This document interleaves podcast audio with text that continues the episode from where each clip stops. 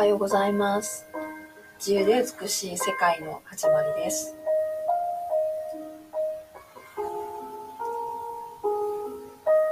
今日はね、愛媛県松山はすごく天気がいいですね。青空です。でもうちのね、飼い犬のミントの調子がすごく悪くてね、危うく噛まれそうになったんですよ。そう、危うく噛まれそうになったんだけど、どうにかっていうか、いい感じでね、服を噛むっていうだけで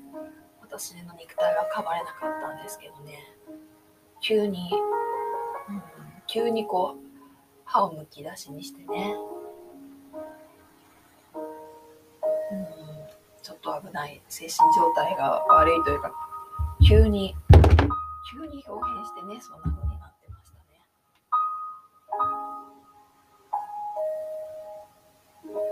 ね。家の中に入るとね、そういう風になって、外でも時々そうなんですけどね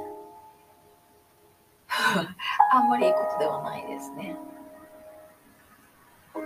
今回は生活のリズムを自然中心に捉えるっていうことについてお話をしていこうかなって思います。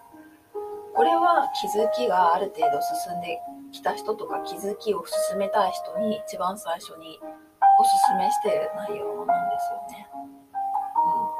気づきが進むって言っても心のことだから、みんなどう進んでいいかわからないんですよ。で、気づきっていう意識が来ても、意識と一緒に自分の考えとかが一緒にやってくるから、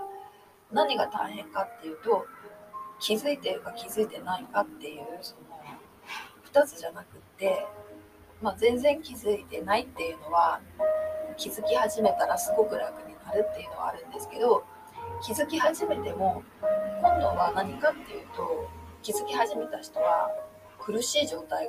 にすごい自覚があるっていうことなんですよね。気づいてない人は、もう全く無視してるっていうかね、見ないようにするとか、無視するっていうか、見ないようにしてるって感じだから、調子が悪いんですよ。本当に調子が悪いというか、まだ全然気づいてないっていう感じですね。まだ全然気づいてないんですよ。で、気づき始めたらね、本当橋がかかったかのように楽になるんですけど、今度楽になったので終わるんじゃなくて、楽になってから、その気づきから今までの苦しかったことやいろんなことがよくだんだん分かってくるから、苦しみに気づき始めるっていう風になるんですよね。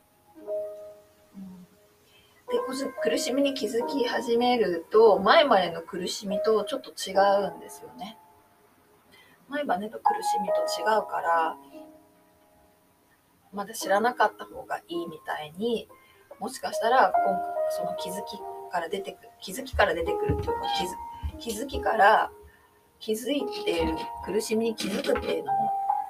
結構しんどいんですよね。知らないっていう苦しみ方の方が大きいんですけど、気づいたからといってもなくなってるわけじゃないよっていう苦しみ方っていうのも苦しいからっていう、ちょっと質が変わってくるんですよね。私たちのそういった意識っていうのは、いつもそういう感覚、感性と思考が混じって、だからそれが一緒になってる状態の苦しみっていうのは、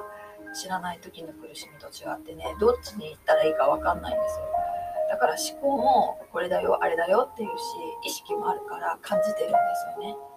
で、混じってる時はどっちかというと思考が強いから、どうしようっていう風な気持ちなんですよね。どっちに行ったらいいんだろうって迷うんですよ。だからそこで教えるっていう教育がね、必要になるんですよね。その意識を選んでいくっていう教育が必要になってきて、私の過去のね、配信を見てもらったら思うんですけど、夜中にふって起きて3時半ぐらいにね、出した音声配信に、人は意識が選べないっていうのを出してるのを見てもらったと思うんですけど、これは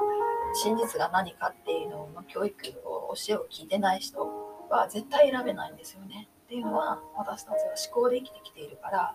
必ず思考が来たら思考も選んでしまうんですよ、自動的にね。選びたいとかじゃなくってもうそういう習慣になっているから、だから私たちの生き方っていうのがこう過去からの流れからもう制限されて変えられない、職業を変えるとか住むとこを変えるっていうことができて、ほんのちょっとね環境を変えることができても根本的に変えることができないのはそういうことなんですよね。だからこの真実の教えを聞くっていうのが、まずそうじゃないんだよっていうことを、もし万が一つい選んでしまったとしても自覚が出てきたってことなんですよね。自覚が出てきて意識を選ぼうっていうふうに思ってはいるんです。思ってはいるんだけど、やっぱり今までの習慣癖がやっぱりすごい強いからちょっと選びきれないっていうかね、そういう感じなんですよね。あ、またなんか配信ができませんみたいになって切れかけるんですよ。こういう教えですごくこう妨害されてるみたいで、私他のネット使えてる時も結構配信途切れたりしてるんですね。もう何回も何回も途切れて、この前出したのもなんか途中で切れてたみたいなんですよね。ずっと私知らずにその後も話してたんですけどね、見てみたら6分ぐらいしかできてなかったっていうのがあって、なんかこう切れてしまうっていう可能性があるんですけど、みんなが本当に心を真に寄せてくれるようになればね、意識の力ってやっぱり融合していくと強いんですよ。沈黙の中ですごい強いパワーになっていくから、そう思ってね呼びかけています。なので本当にこうただ人がボッて集まるっていうのではいうのもいいんですけど、それより私が今やりたいのは、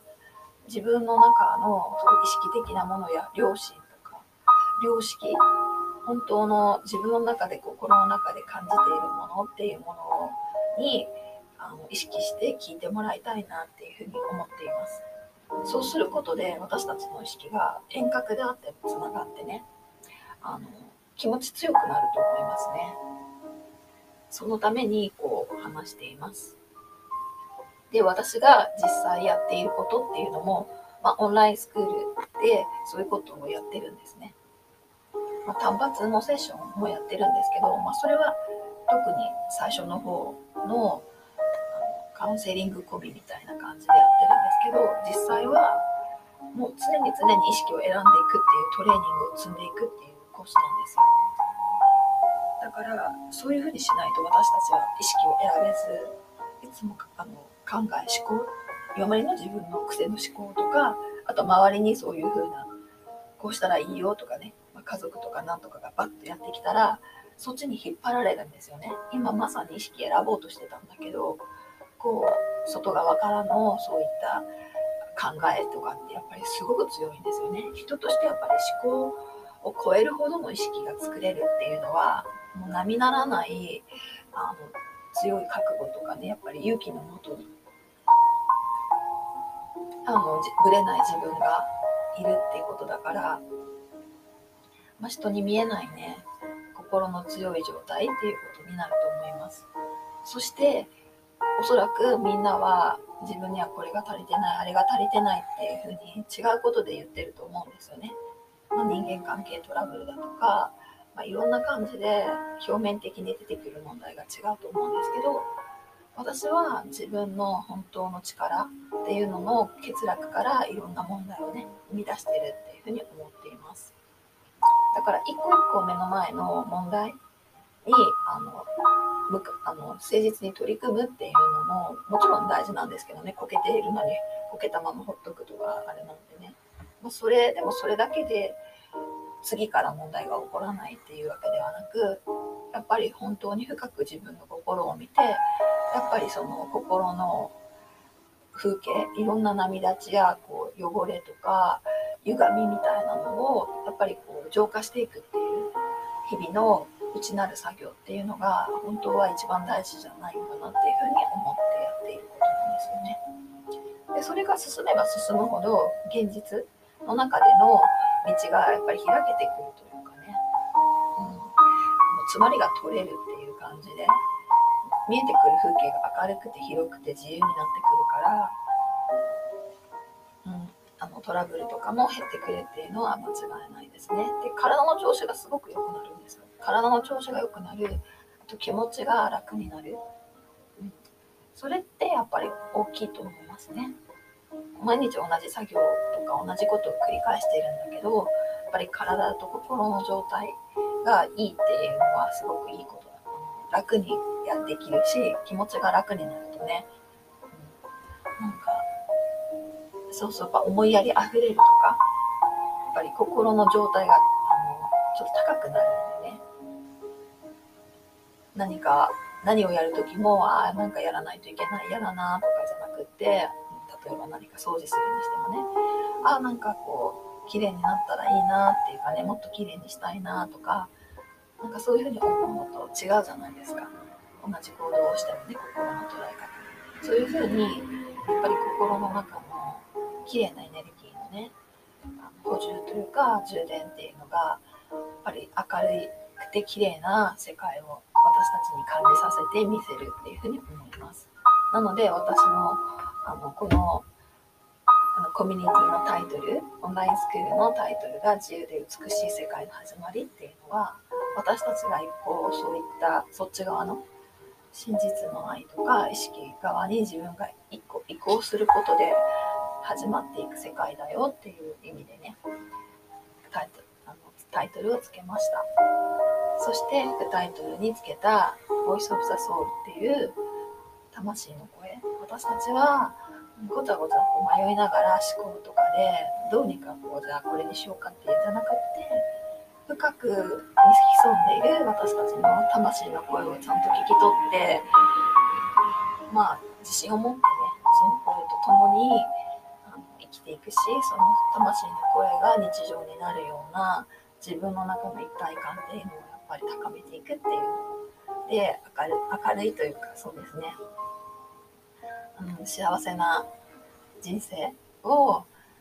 今日生きるっていう風にできるかなって思っています。そういうことを話してるんですよね。で、またタイトルに戻るんですけど、で、実際何したらいいかなっていうふうになると、日常、言ってみたら日常でできることから始めないと、すごい遠い未来や、どっか外国に行かないとできないとかね、っていうことになるとすごく難しいので、今第一の一歩、自分の生活のリズムを自然中心にするっていうのがいいと思います。自然中心ってどういうことってよくわかんないなって思うんですけど、時計があると思うんですよね。時計っていう、みんなの、認知できる、その一般的な認知ができる時計と、あと私たち一応地球に住んでてね、太陽とか星とか天体とともに住んでいるのがあるじゃないですか。だからその自然のリズム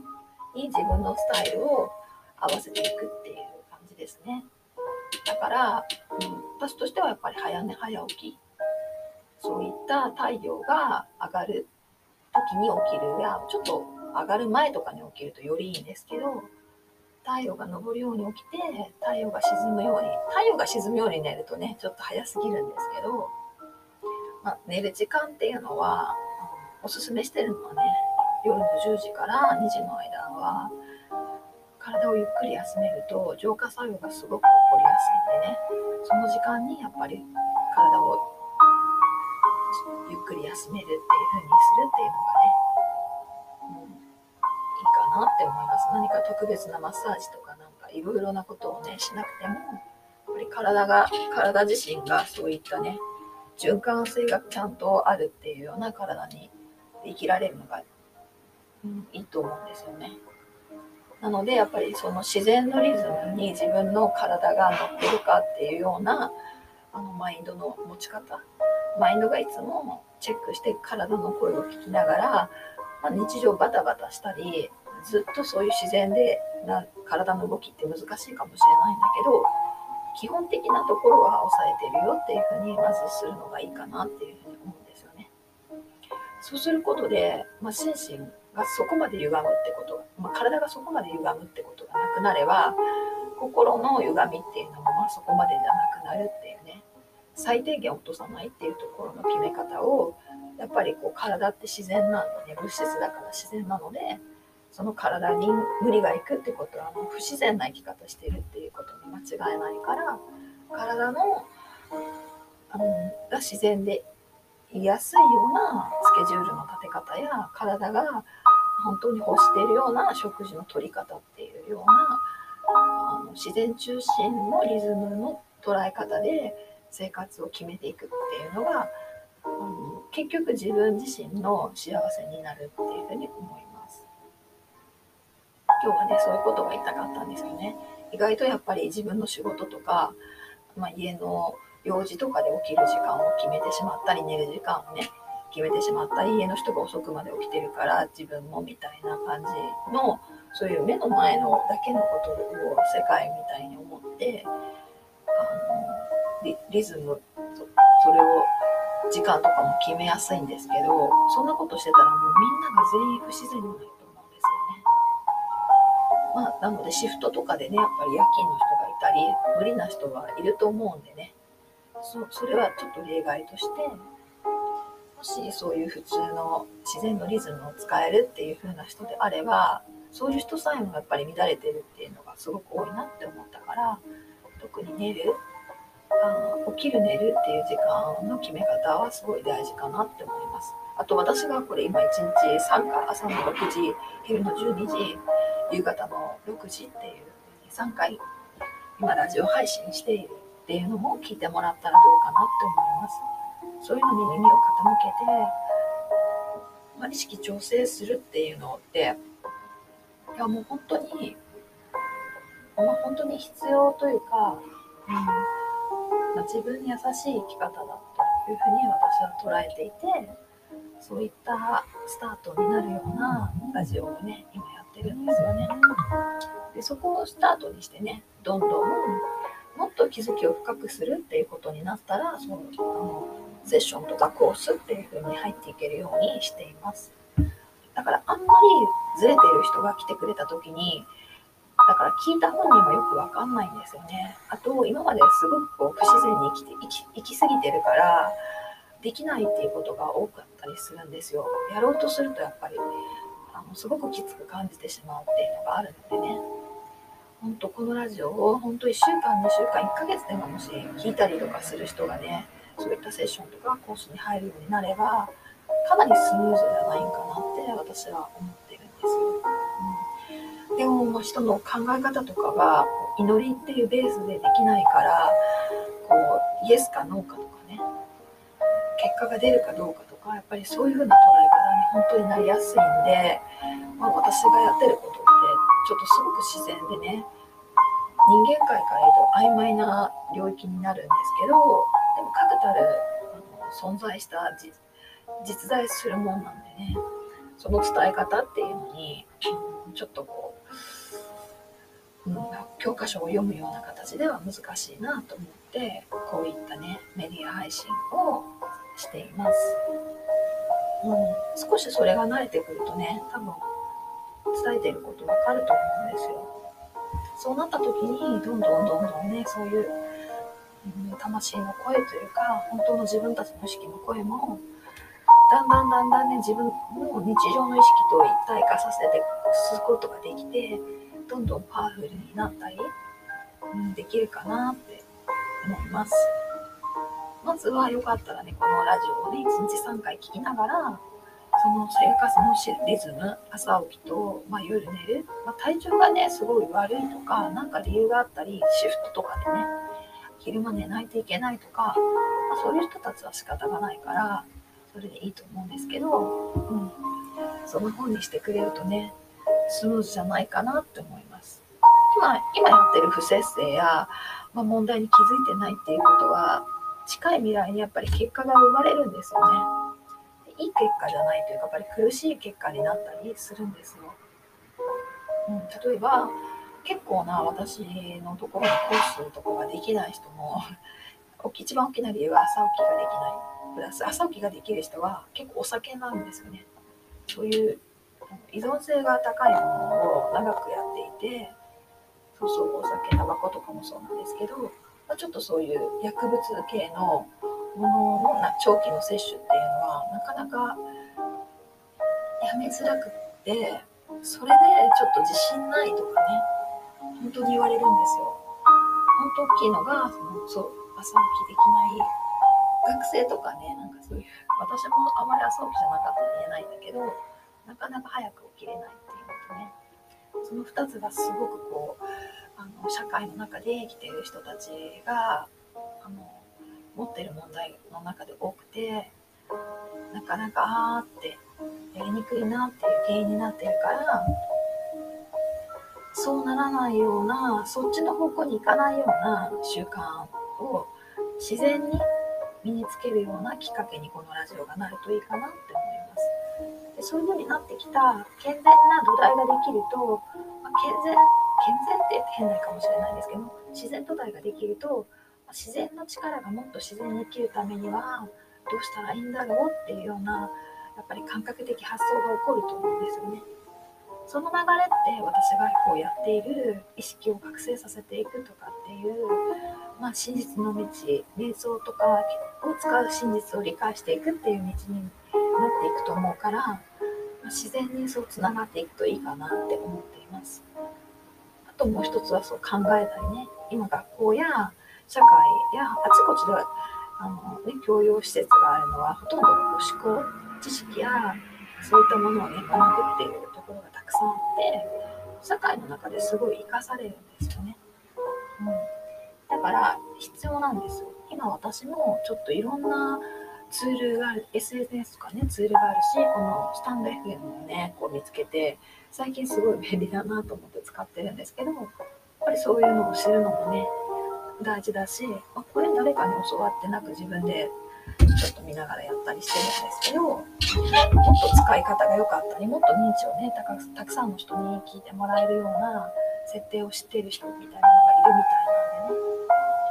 でね、そういうのを見るのもいいのかなって思ったりもしています。私としては本当に志として、祈りとして、そういう意識っていうか、本当の自分に目覚めていく人を呼びたいし、目覚めている人はもっとその目覚めをパワフルにしていこうよっていうふうなね、ことを言いたいし、で、自分の目標としてはそういったことができる、すごいパワフルにねできるような人を最低12人作ったチーム、光のチームですよね、運命共同体を作って、みんなを日常の空間の隅から隅までに気づいてね、光のエネルギーで埋めれるような人たちを育てて、グループというかチームでね動いていきたいなっていうのが一応私のね今の目標なんですよね。最低12人なんで、もっと増えて全然いいんですよ。50人、100人、1000人とか増えて全然いいと思っているし、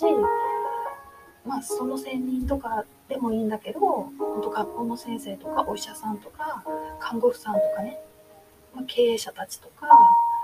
そういった人たちの内側がそういう風になっていくっていうのはもうすっごいいいかなっていうふうに思っています。だからそういう人たちの問題が、朝起きとそういった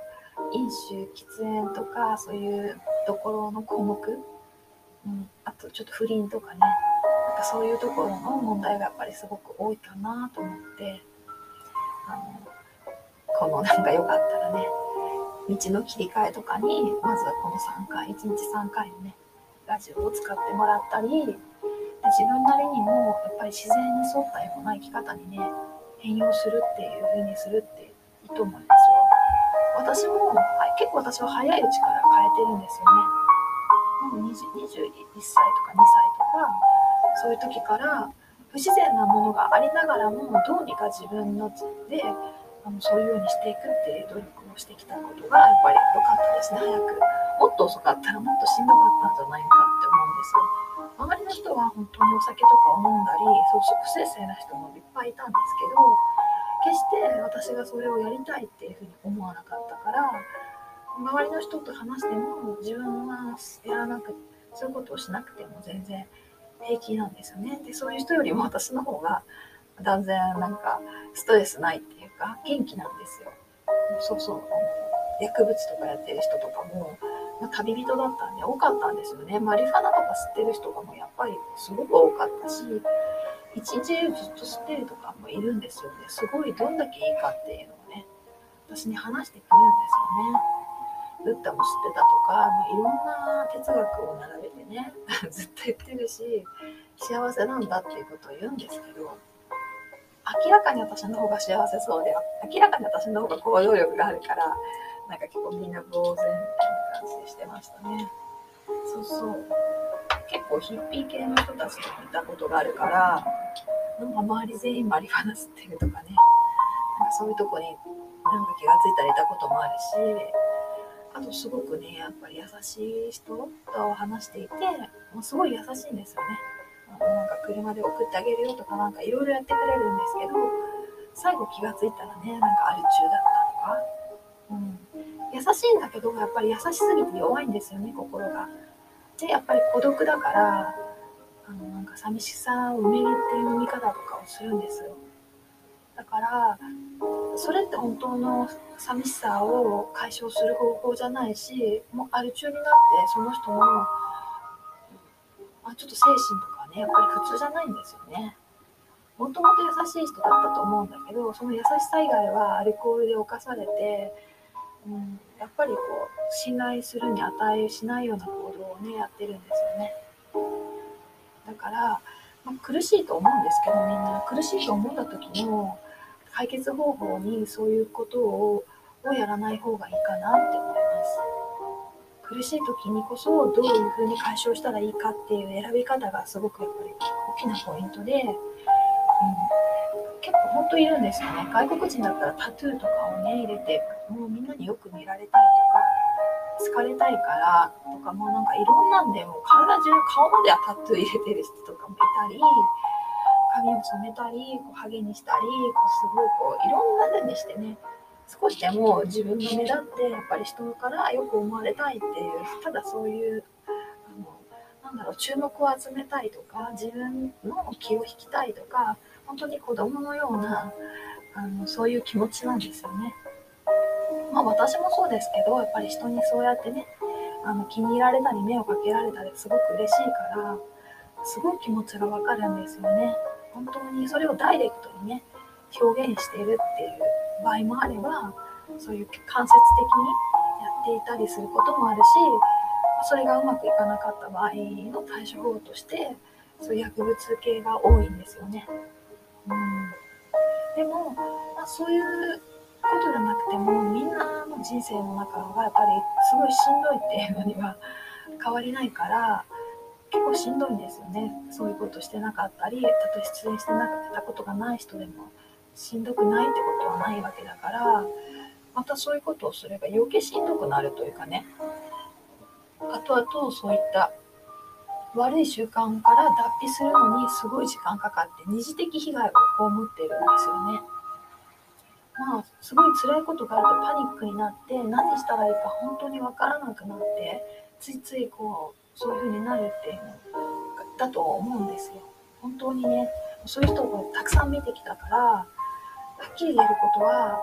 みんな最初からそんなつもりなくって、好奇心とかほんのちょっとのつもりだったっていうことなんですけど、深みにはまってね、何年もの癖になった後には一種の病気みたいな感じでね、それ自体が病気になってそれ元々の問題がまずその中に眠ってるんだけど、そこまでいくんじゃない、自分の選んだ悪い習慣でやっぱりすごく苦しんでいるっていうことをたくさん見ました。だから、私なんかこう堅苦しい厳しい人って、思うかもしれないですよね。私感じるんですよ。多分私と最初話していいなって思っても、後でいやそういうタバコとかお酒とかなんかそういうの厳しいやめたくないしね、あの人の話大してことなくてなんかつまんないやっていう。